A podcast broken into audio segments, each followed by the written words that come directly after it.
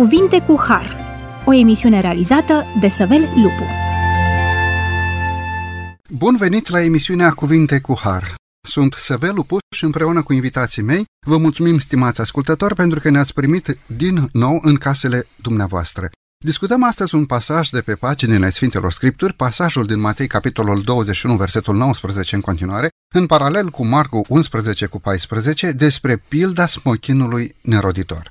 Domnul și Mântuitorul nostru Iisus Hristos foarte adesea folosea scenele din natură pentru a transmite adevărul divin. Iată că acest smochin a fost sădit într-un loc cu multă lumină, a fost îngrijit mulți ani la rând, dar când Domnul Hristos a căutat să găsească rod în acest smochin, nu a găsit rodul dorit. Întrebarea pe care aș dori să o discutăm astăzi este cum procedează Dumnezeu în astfel de ocazii? Pentru a primi răspuns la această întrebare trebuie să aprofundăm gândul potrivit căruia Domnul Dumnezeul nostru dorește să ni se facă descoperit. Cunoașterea adevăratului Dumnezeu este un subiect prioritar pentru orice suflet omenesc. După cum prioritar este pentru noul născut să-și cunoască mai întâi mama, părinții. Tot astfel, cunoașterea lui Dumnezeu este de fapt cunoașterea Tatălui nostru Ceresc. Cunoașterea caracterului său, a metodelor sale obișnuite de lucru, a planurilor sale, atât când este descoperit în Scripturi, ne va ajuta în vreme de criză, făcându-ne să rostim împreună cu Marele Apostol Pavel, atunci când îl aștepta sentința la Roma, sentința de condamnare la moarte, Marele Apostol Pavel spune, știu în cine am crezut.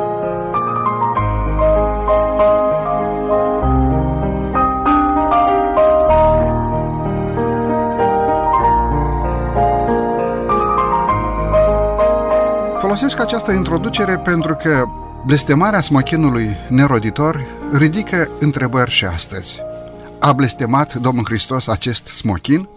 Iată un subiect care doresc să-l discut împreună cu colegii mei. Domnule Dorin Cristea, bine ați revenit la microfon. Bun regăsit.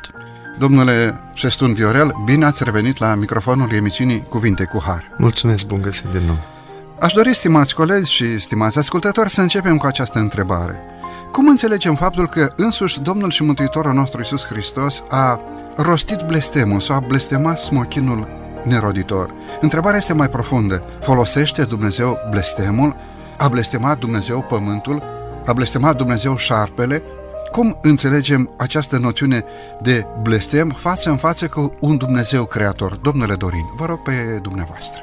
Cu siguranță că a vorbit despre blestem ca fiind un rezultat al hazardului este o eroare.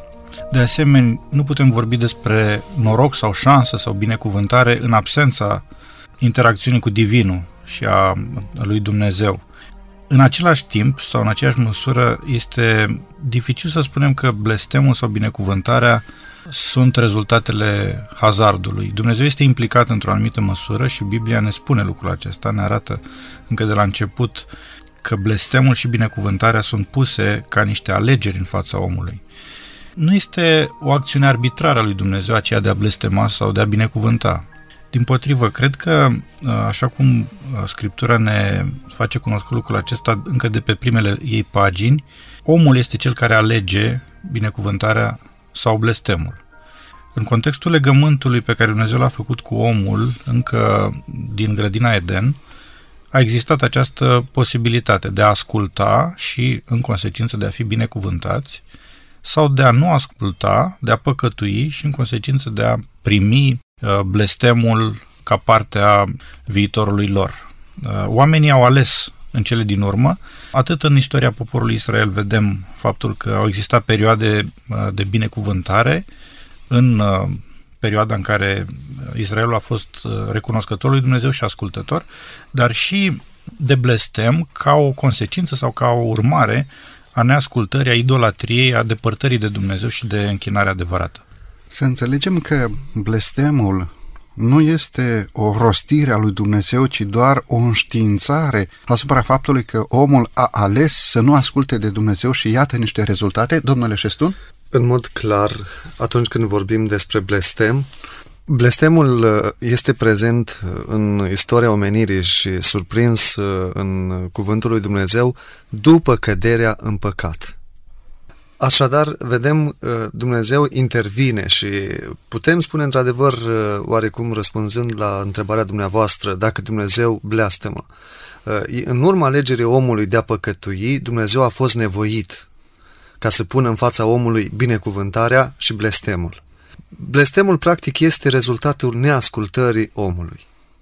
Îndepărtându-se de sursa existenței, îndepărtându-se de sursa vieții, omul, de fapt, alege să se supună forțelor întunericului. Iar acțiunea forțelor întunericului nu poate niciodată să aducă binecuvântarea, ci de fiecare dată omul împlinește o voință străină, deci își permite să calce peste voința lui Dumnezeu și ca urmare vine separarea de Dumnezeu, moarte sau blestemul.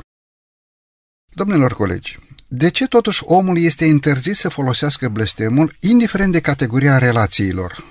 Fie că este vorba de relații de familie, fie că este vorba de relație cu societatea sau de societate, fie că este vorba de relațiile dintre om și Dumnezeu.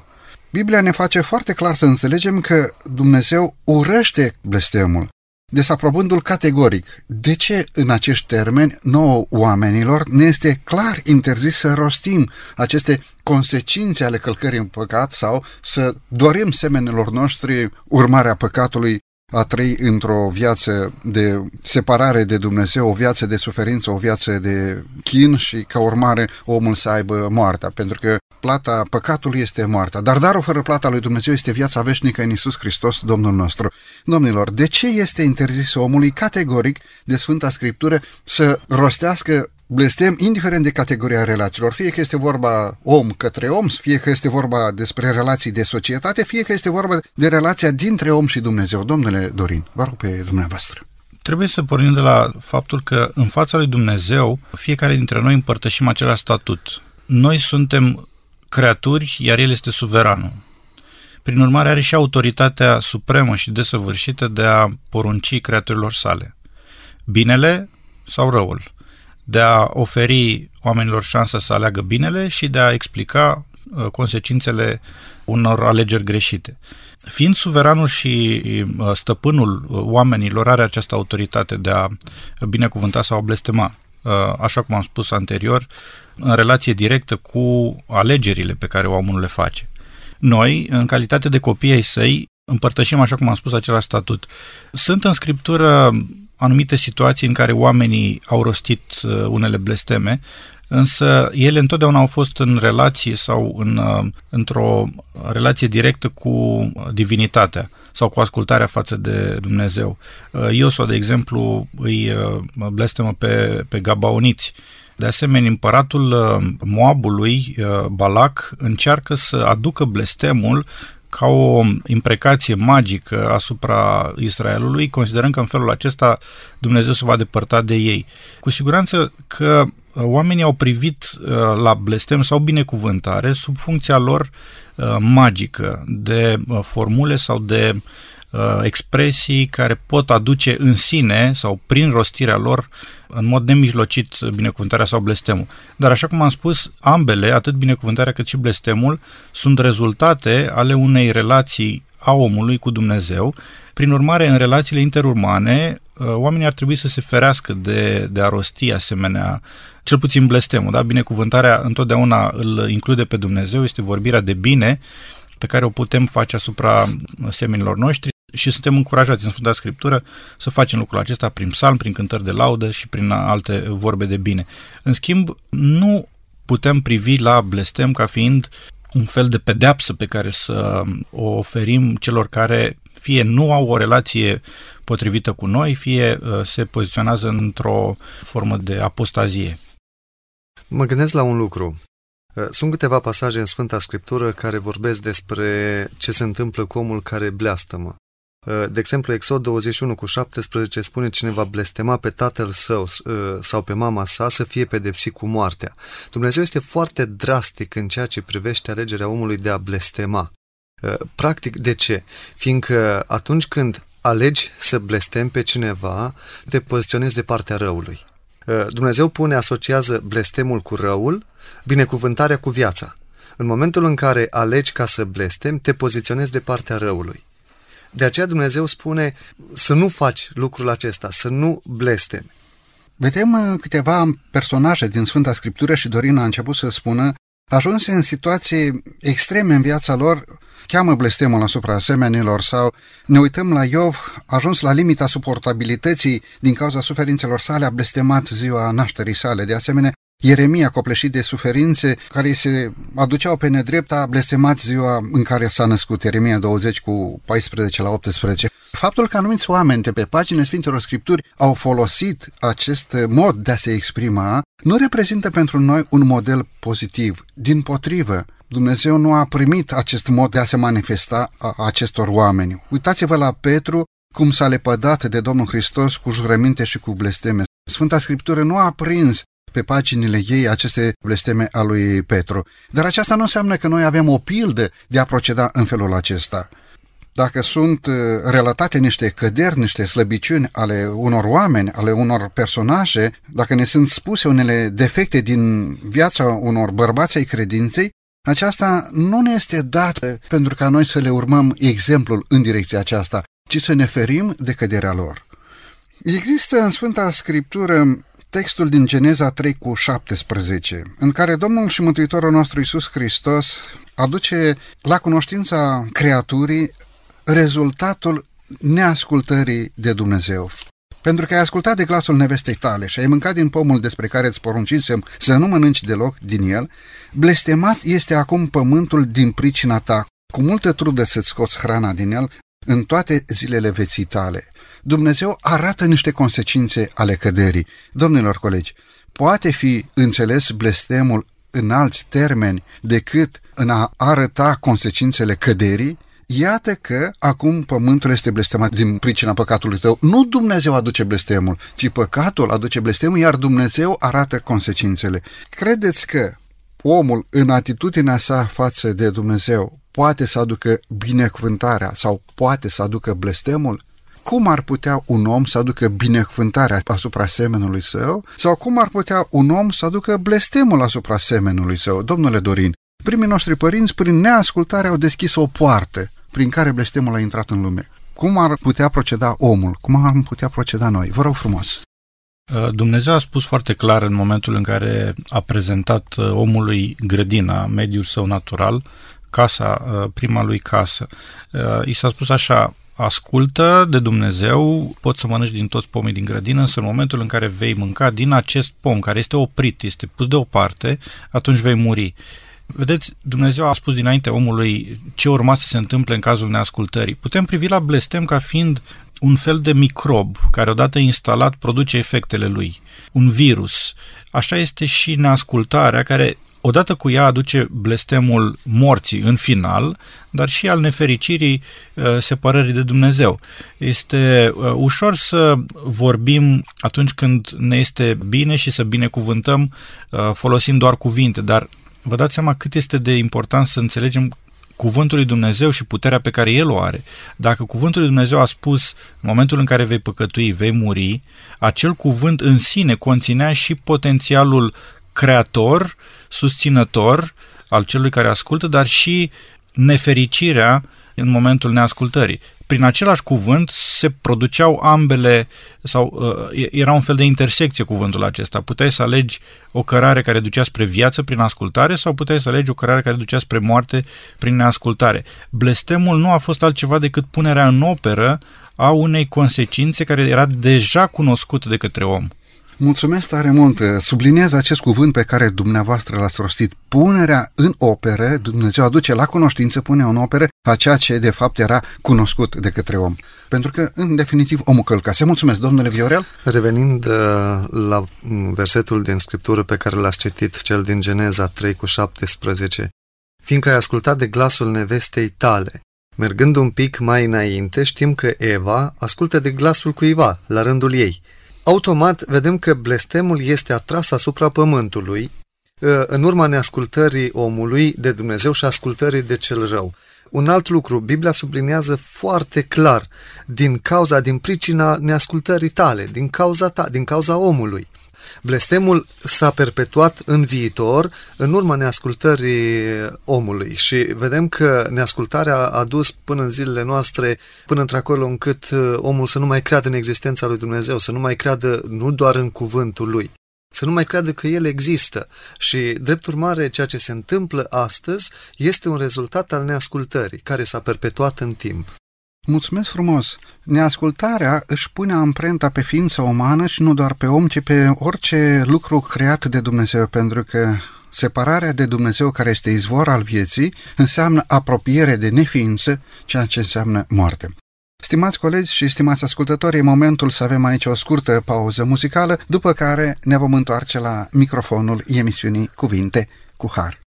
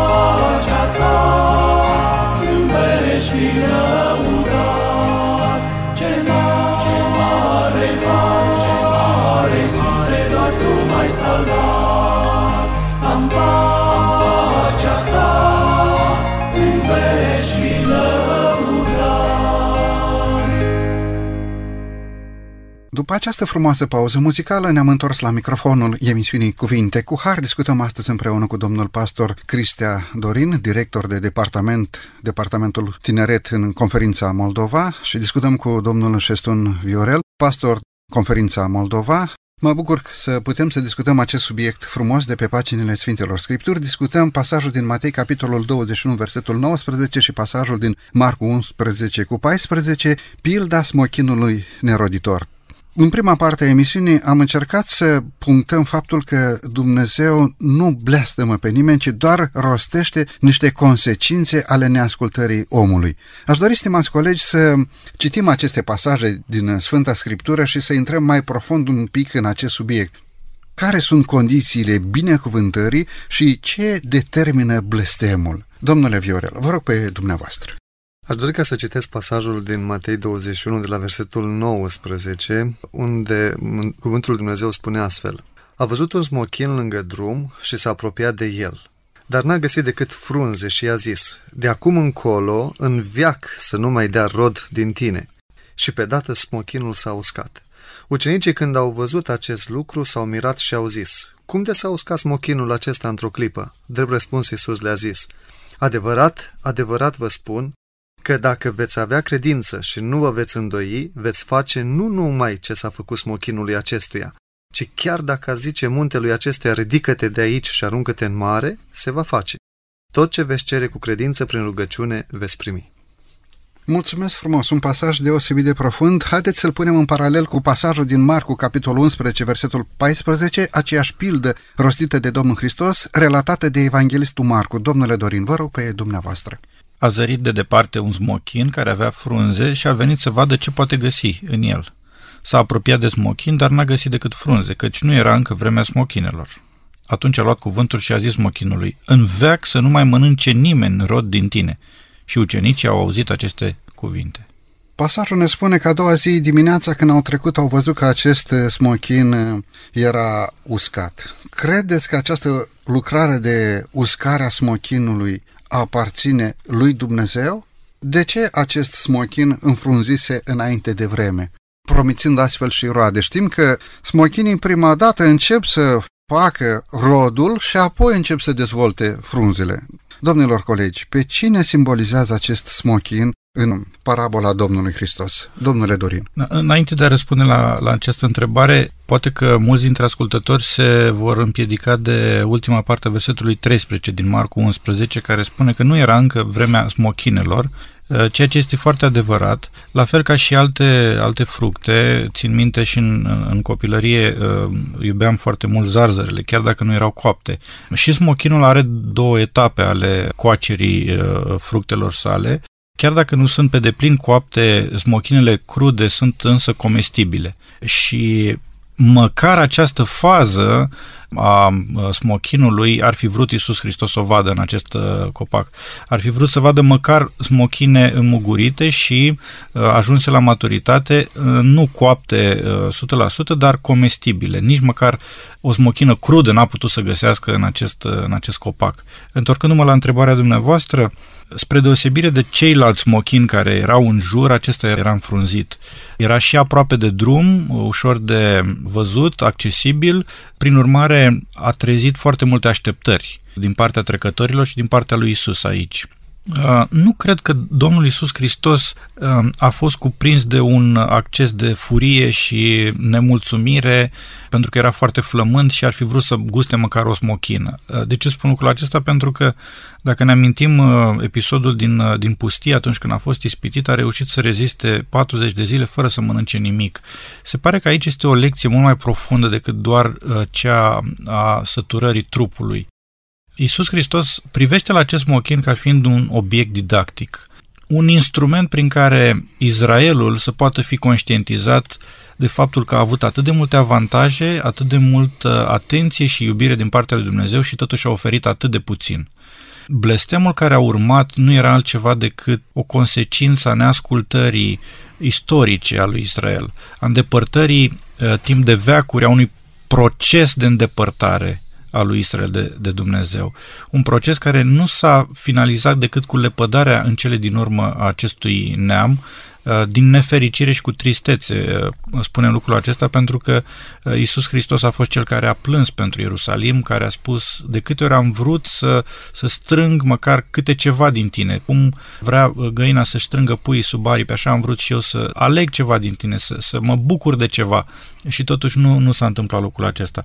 În general, atunci când era rostit un blestem în antichitate, acest blestem era însoțit și de gesturi destul și suficient de puternice prin care să se sublinieze uh, gravitatea uh, faptelor.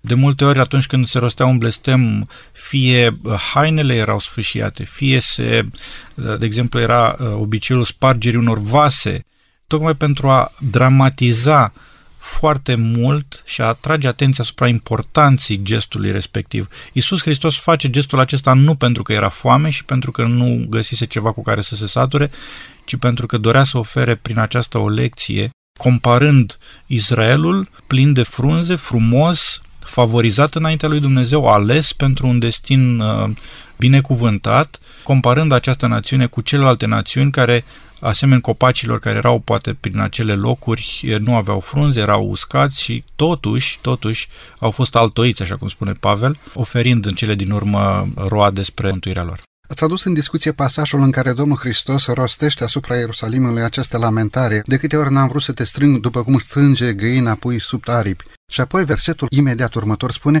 n-ați vrut. Domnul Hristos a luat aminte la această reavoință a israeliților de a fi poporul lui Dumnezeu și de aceea folosește această pildă a smochinului care nu aduce rod pentru a învăța lecția credinței, a dependenței de Dumnezeu. Mulțumesc frumos! Dumnezeu, în calitate de personificare a binelui suprem, nu poate gândi răul, nu poate face răul, nu poate plănui răul. De ce? Pentru că Dumnezeu este superlativul în bine. Iar Biblia ne învață că acest Dumnezeu care ține sub control ființa umană, poate să controleze chiar pe acei oameni care prin abuz folosesc blestemul asupra semenilor lor. Ne spune textul din Proverbele 26 cu versetul 2, cum sare vrabia încoace și încolo, cum zboară rândunica, așa nu nimerește blestemul neîntemeiat. Și mulțumim lui Dumnezeu pentru acest verset, pentru că este o asigurare din partea lui Dumnezeu că noi oamenii putem să fim protejați, ocrotiți de Dumnezeu. Înțeleg, dar se ridică o întrebare în mintea mea și domnule Viorel, V-aș ruga pe baza textului din Matei, capitolul 21, versetul 19, să încercăm un răspuns la această întrebare. Omul este liber să aleagă, să asculte de Dumnezeu și are binecuvântare, să nu asculte de Dumnezeu și își atrage blestemul. Dar acest mochin, care nu a fost o ființă care să aibă capacitatea de a alege și totuși suferă consecințele retragerii binecuvântării lui Dumnezeu, retragerii sursei de viață, pentru că așa putem înțelege ceea ce s-a întâmplat acolo. Dumnezeu a retras sursa de viață pentru acest smochin. Cum explicați? Așa cum a spus colegul meu, Dorin, Mântuitorul Iisus Hristos vrea ca să dea o lecție, în primul rând, ucenicilor, apoi poporului Israel, care cunoștea foarte bine ce simboliza smochinul, și anume îl simboliza pe poporul lui Dumnezeu, îl simboliza poporul Israel. Totodată trebuie să conștientizăm faptul că poporul israeliții erau familiarizați cu termenul de binecuvântare și blestem facem trimitere la Deuteronom, capitolul 28, acolo unde Dumnezeu vorbește în mod explicit de binecuvântări în urma ascultării, dacă veți asculta, și blestem, dacă nu vei asculta. Și Dumnezeu prezintă toate lucrurile la care se expune poporul Israel în urma ascultării și neascultării. De ce Mântuitorul Iisus Hristos rostește un blestem asupra smochinului? Folosește, cred că în mod intenționat, smochinul pentru ca oamenii oamenii să înțeleagă. 2. Smochinul uh, uh, nu are viață uh, cum are omul. Dacă Dumnezeu ar fi rostit un blestem asupra unui om și acel om ar fi murit, probabil că am fi spus, uh, a făcut un lucru pe nedrept. Ce vină avea smochinul? Am putea spune, Iisus Hristos s-a dus la el, dar avea o vină, pentru că a luat-o înaintea celorlalți pomi. Ce vină avea poporul Israel înaintea lui Dumnezeu? Uh, avea anumite pretenții. Dar problema este că ei nu s-au ridicat la nivelul pretențiilor cerute de Dumnezeu. Uh, nu au ascultat de El, au atras asupra lor un blestem și totodată, fără să conștientizeze că faptul că nu a ascultat de Dumnezeu, în continuare avea pretenții. Acest mochin, spre deosebire de ceilalți mochini care încă nu aveau frunze, el avea, era plin de frunze, era frumos. Iar în momentul în care Iisus Hristos uh, s-a apropiat de el, dorind ca să, să găsească fructe, vede că nu are fructe în el, rosește blestemul și în felul acesta dă o lecție de, de viață, explică în mod clar ce se întâmplă cu ucenicii dacă nu ascultă de Dumnezeu dar totodată poporul Israel a primit o lecție a ceea ce înseamnă neascultare și blestemul care l-au atras asupra lor, asupra copiilor. Și dacă vă aduceți aminte, mult mai târziu, în momentul în care Iisus Hristos stă în fața judecății, cei care erau prezenți acolo au zis să cadă asupra noastră și asupra copiilor noștri sângele lui. Cu alte cuvinte, atrag asupra lor un blestem în continuare simbolizând smochinul cu, cu frunze, dar fără rod, fără uh, a avea... Și poate că ar fi bine ca să menționăm ce reprezintă rodul. De ce era nevoie ca acest mochin uh, să aibă roade? Pentru că Biblia vorbește despre roada Duhului, vorbește despre ceea ce uh, trebuie să-l caracterizeze pe un adevărat creștin, ceea ce trebuia să-i caracterizeze pe poporul Israel, dragostea, iubirea, unitatea, să-L reprezinte pe Dumnezeu uh, în societate, în uh, lumea în care ei au trăit. Ați adus în discuție faptul că israeliții și-au cerut o sândă în uh, curtea de judecată a lui Pilat asupra Domnului și Mântuitorului nostru Iisus Hristos, această o sândă și-au atras-o cu bună știință să cadă asupra noastră și asupra copiilor copiilor noștri. Ori acest lucru tare s-a mai întâmplat atât de adânc încât uh, urmările se pot vedea și astăzi. Biblia este totuși clară. Iacov 1 cu 13 ne spune Nimeni când este ispitit să nu zică sunt ispitit de Dumnezeu, căci Dumnezeu nu poate fi ispitit să facă răul. El însuși nu ispitește pe nimeni. Mulțumesc frumos. Domnule Dorin?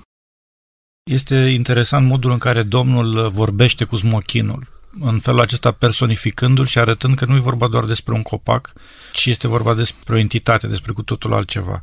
Uh, la fel ca și în pilda smochinului neroditor, acolo unde Mântuitorul vorbește despre un grădinar care a dorit să protejeze un smochin, să-l uh, îngăduie mai mulți ani, să-i pună gunoi la rădăcină și să-l facă astfel să rodească. Și în cazul acesta, pentru că aici nu avem de face cu o pildă propriu-zisă, ci cu o întâmplare, cu un fapt uh, real, și în cazul acesta smochinul reprezintă națiunea lui Israel atunci când se adresează romanilor, pentru a înțelege de ce Mântuitorul a fost atât de vehement atunci când a, a blestemat smochinul, e interesant să vedem ce spune uh, Pavel romanilor despre izraeliți, despre faptul că au fost atât de favorizați și totuși nu au avut parte de binecuvântare. În Roman 9 cu 4, mai departe, Pavel spune așa, ei sunt izraeliți, au înfiere, au slava, legămintele, darea legii, slujba dumnezească, făgăduințele, patriarhii, și după aia a ieșit după trup Hristosul sublinind prin asta faptul că atât de multe binecuvântări și atât de multe favoruri și atât de multe avantaje uh, au avut izraeliții și totuși nu, nu le-au folosit. Prin urmare, păcatul cel mai mustrat de Isus a fost fățărnicia și, și ipocrizia. Asta a detestat Domnul Hristos atunci când a avut de-a face cu interlocutorii săi, cu cărturari, cu farisei, întotdeauna le spunea uh, acest lucru că sunt ipocriți și fățarnici. Cumva, Israelul a purtat cu necinste această, această etichetă. Pentru că, având atât de multe avantaje, nu s-a putut bucura de binecuvântare. Discuția aceasta despre faptul că Dumnezeul nostru poate să blesteme este una cumva pe nedrept pusă în dreptul lui Dumnezeu. Dacă ne uităm în Sfânta Scriptură, doar subtitlul pasajului poartă denumirea de blestemarea smochinului. Domnul Hristos niciodată nu a spus, acum blestem smochinul acesta. Revin la ceea ce am mai spus, Domnul Hristos arată niște consecințe ale neascultării. Se aștepta rod de la smochin și pentru că nu a dat rod, era fălos, după cum a spus, un păcat mustrat de Domnul Hristos foarte vehement de-a lungul timpului, fățărnicia, atunci Domnul Hristos arată niște consecințe. Dumnezeu întotdeauna rămâne credincios. A doua Timotei 2 cu 13 ne spune, chiar dacă noi oamenii suntem necredincioși și extrapolăm sentimentele noastre ca și când ar aparține lui Dumnezeu, chiar dacă noi suntem necredincioși, totuși El, adică Dumnezeu, rămâne credincios căci nu se poate tăgădui singur. Mulțumim Bunului Dumnezeu că de pe pagina Sfintelor Scripturi avem atâta lumină în privința acestui subiect, de altfel controversat în lumea creștină. E timpul, stimați colegi, să luăm din nou aici o scurtă pauză muzicală, după care ne vom întoarce la microfonul emisiunii Cuvinte cu Har.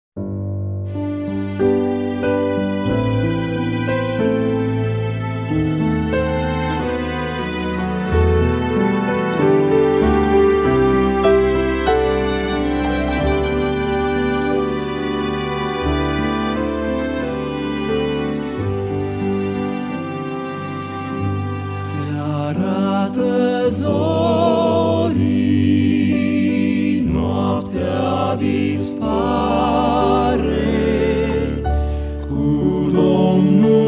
vor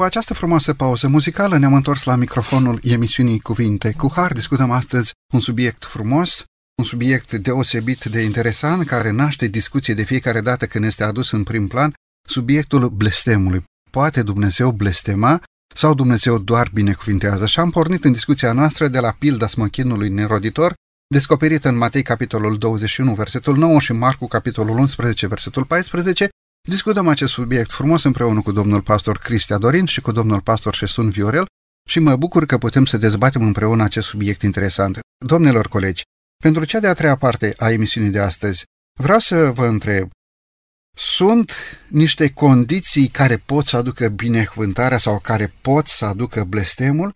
Care sunt condițiile primirii binecuvântării din partea lui Dumnezeu? Altfel pus întrebarea, condiționează Dumnezeu revărsarea binecuvântărilor sale asupra ființei create, asupra omului, asupra creațiunii, în spețe chiar asupra animalelor, chiar asupra plantelor, asupra, știu eu, microvețuitoarelor? Sunt niște condiții ale ascultării și dacă sunt niște condiții ale ascultării pentru a primi binecuvântarea, domnilor colegi, care sunt aceste condiții? Domnule Viorel, vă rog pe dumneavoastră. Personal îmi place foarte mult uh, pasajul din Deuteronom 28, uh, unde primul verset spune Dacă vei asculta de glasul Domnului Dumnezeului tău, păzind și împlinind toate poruncile Lui pe care ți le dau astăzi, Domnul Dumnezeul tău îți va da întâietate asupra tuturor neamurilor de pe pământ. Și începând cu versetul 2, iată toate binecuvântările care vor veni peste tine. Uh, vedem condiția primirii binecuvântărilor din partea lui Dumnezeu este ascultarea. Uh, în uh, contrast cu versetul 1, versetul 15 spune, dar dacă nu vei asculta de glasul Domnului Dumnezeului tău, dacă nu vei păzi și nu vei împlini toate poruncile Lui și toate legile Lui uh, pe care ți le dau astăzi, iată toate blestemurile care vor veni peste tine și de care vei avea parte. În momentul în care poporul Israel citește cuvintele acestea pentru că erau familiarizați. Israeliții din timpul Domnului Hristos erau familiarizați cu Tora, erau, uh, la, uh, aveau cunoștințe de ceea ce spunea cuvântul lui Dumnezeu.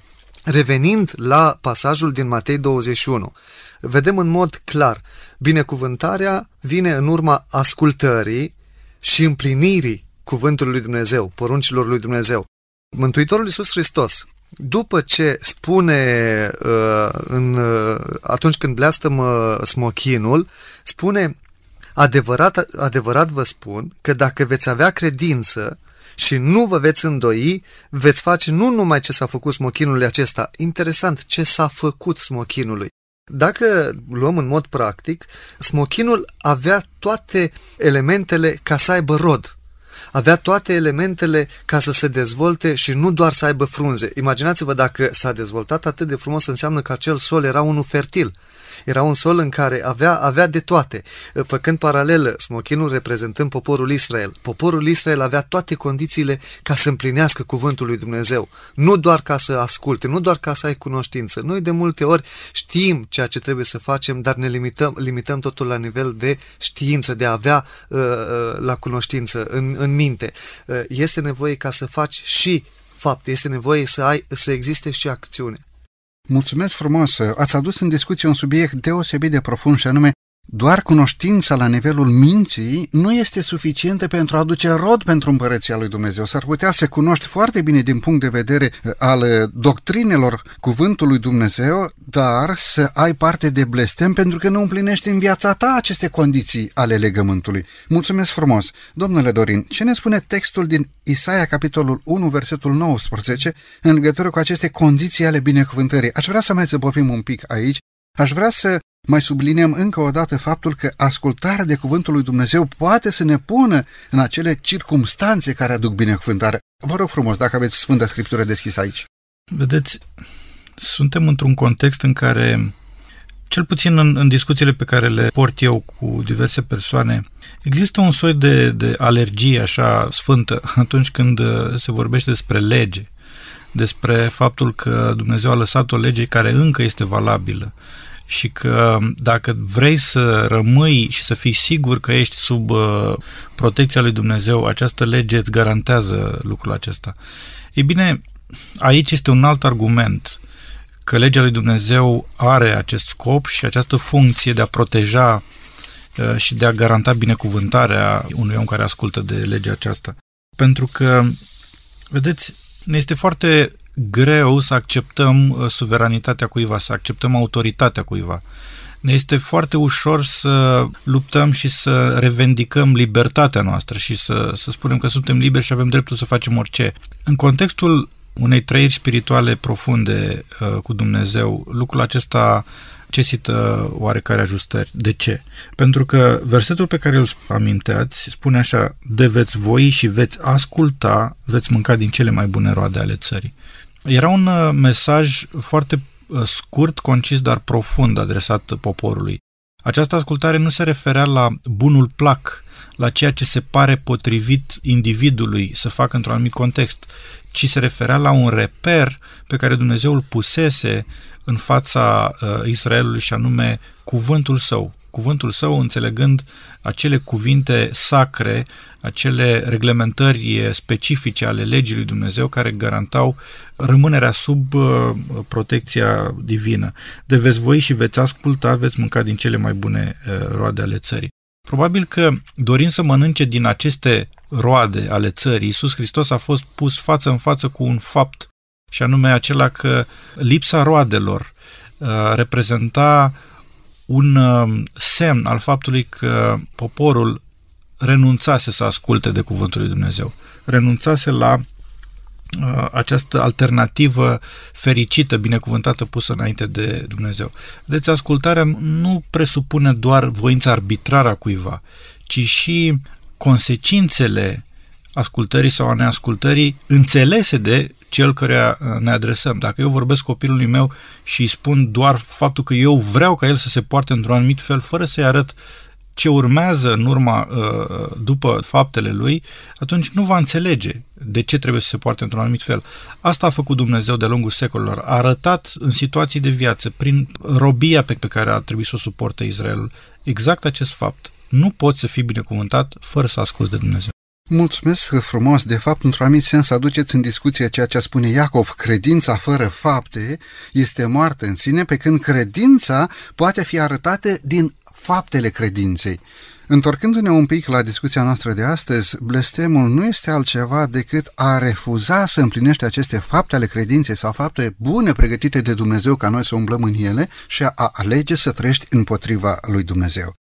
Stimați ascultători și stimați colegi, e vremea să ne oprim, dar nu înainte de a discuta o ultimă întrebare, și anume, ce ați sfătui pe cineva care și-ar dori să aducă rod, și-ar dori să facă binele, dar nu are putere să-l facă, ca Marele Apostol Pavel, care zice, vreau să fac binele, dar nu am putere să-l fac. Pentru că rău pe care nu vreau să-l fac, iată că este lipit de mine. Domnule Viorel, ce ați sfătui astfel de persoană? Un smochin neroditor, care poate, ca și pilda din uh, Luca 15, pe care vom discuta într-o emisiune viitoare, care poate și-ar dori să aibă rod.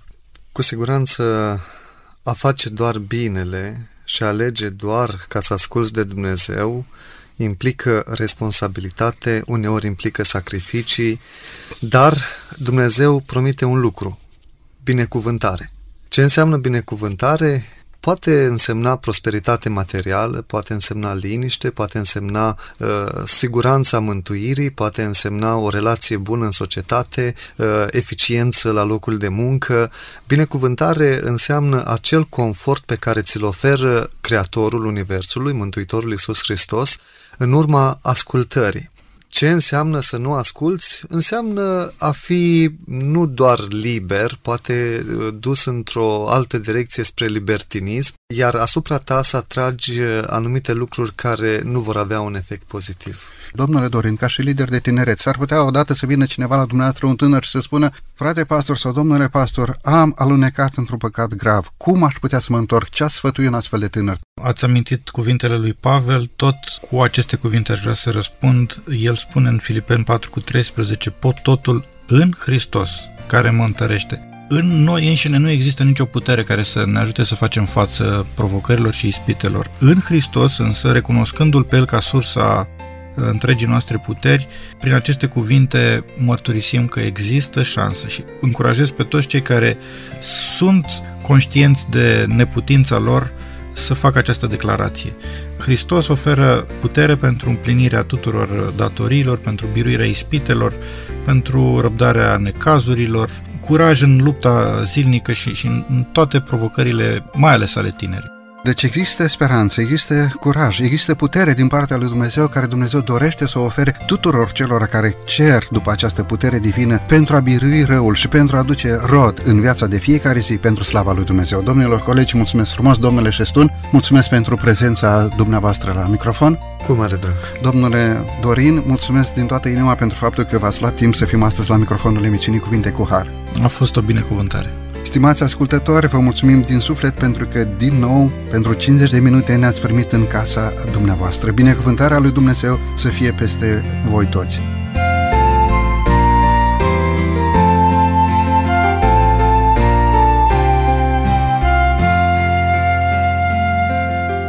De la microfonul emisiunii Cuvinte cu Har, Săbe Lupu, iar din regia tehnică, Nelu Loba și Cătălin Teodorescu, vă mulțumim pentru atenția acordată. Până data viitoare, bunul Dumnezeu să fie cu noi cu toți. La revedere și numai bine tuturor!